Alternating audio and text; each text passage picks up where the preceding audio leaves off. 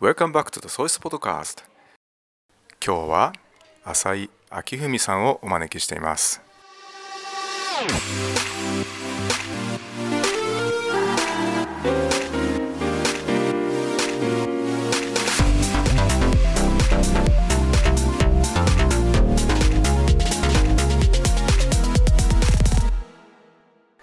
おはようございますおはようございます。高等部3年の浅井明文です。明文君は昨年1年間スペインに留学しましたねその留学を通して感じたこと学んだことそして変わったことなどについてお話ししてくださいやっぱりスペインに行って感じたことはすごいスペイン人はヨーロッパの人は日本人よりもすごいオープンでその自分的には留学行く前は結構人見知りとかあんまり人に声かけるのとか苦手だったりしたんですけど、まあ、スペインでは自分からその話しに行ったりもっとオープンにならないと友達もできなかったりクラスの日常でも結構苦労するんでそういう時に、まあ、積極性みたいなのが身につけれたっていうのが一番大きかったっていうのとあとやっぱりスペイン以外の国から来た留学生とかもいっぱいいてでその人と触れ合うことでまあいろんな国の文化とか日本と違うこととかあと日本をま別の視点から客観的に見るっていうことができたと思います。まあ、直接的に自分が変わったことって言ったら多分授業での発言とかあと人に話しかけることとかもいっぱい増えたと思うし恥ずかしいって感じることも少なくなったと思いますね。あとやっぱりまあスペイン語も喋れるようになったっていうことですね。どうしてスペインに行こうと思ったんですか？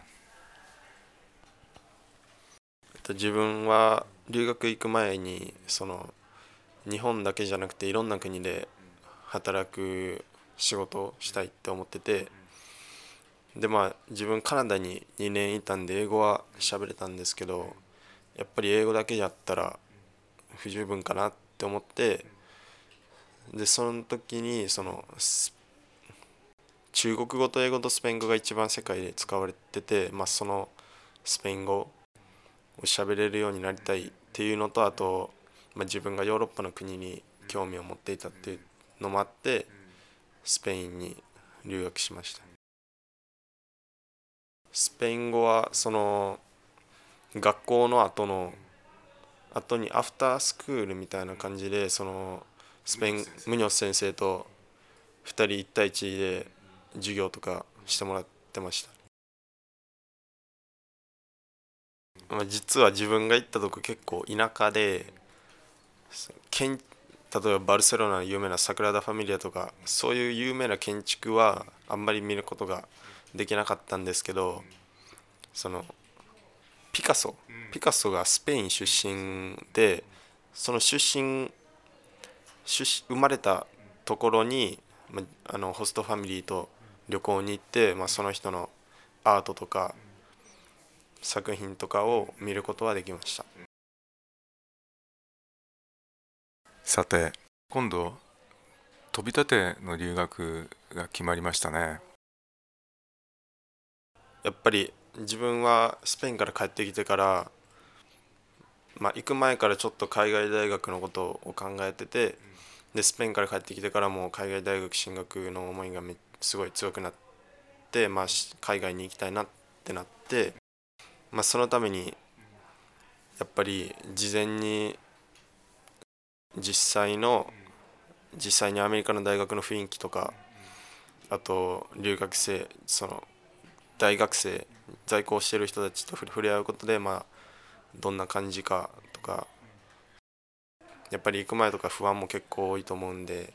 一回なあの留学することでその前準備みたいなのできると思ったので奨学金を取って夏に行こうと思いました。今回の留学はこれまでのと何か違う要素がありますか？やっぱりスペイン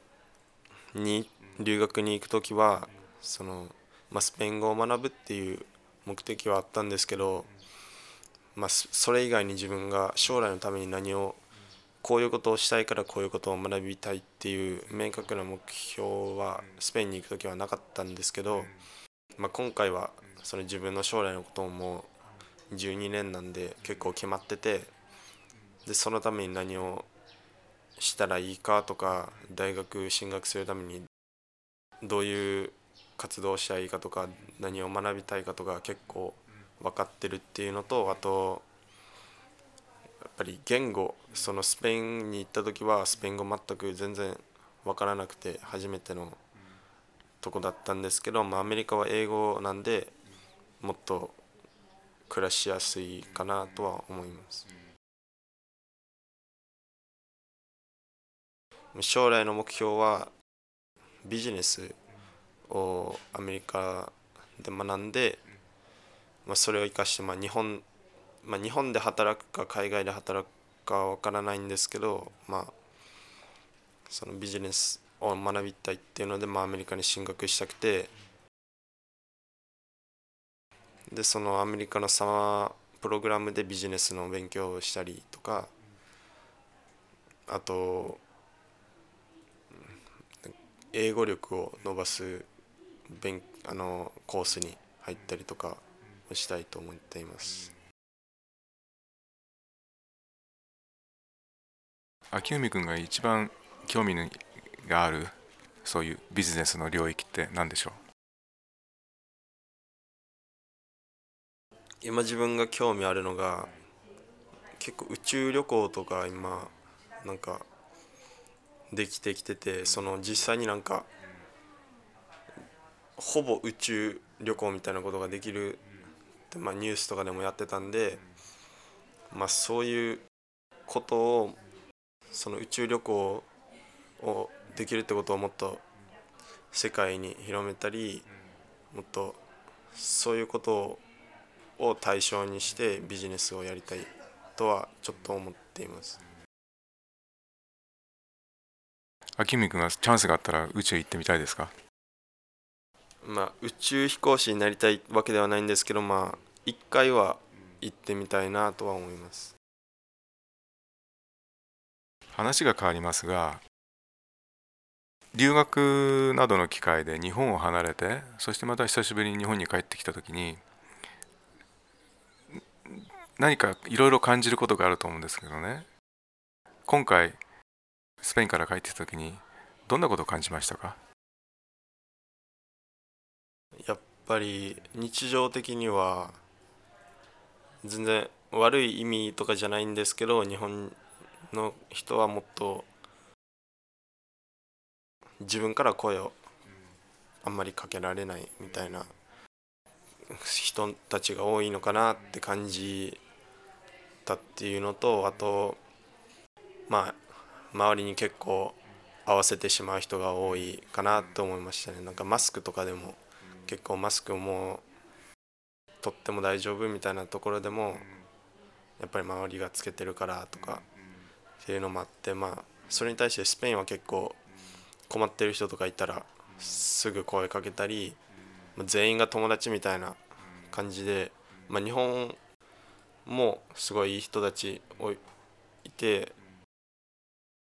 悪くはないけどうんまあ自分的にはちょっと気を使ってしまうなとは思いますねすれ違った時に結構挨拶とかしたりあともう今日初めて会っただけなのにもう友達みたいなこと言われたり結構距離が一瞬で詰められるっていうのはありますねスペインは。どっちかって言ったらそ、まあ、さっき言ったみたいに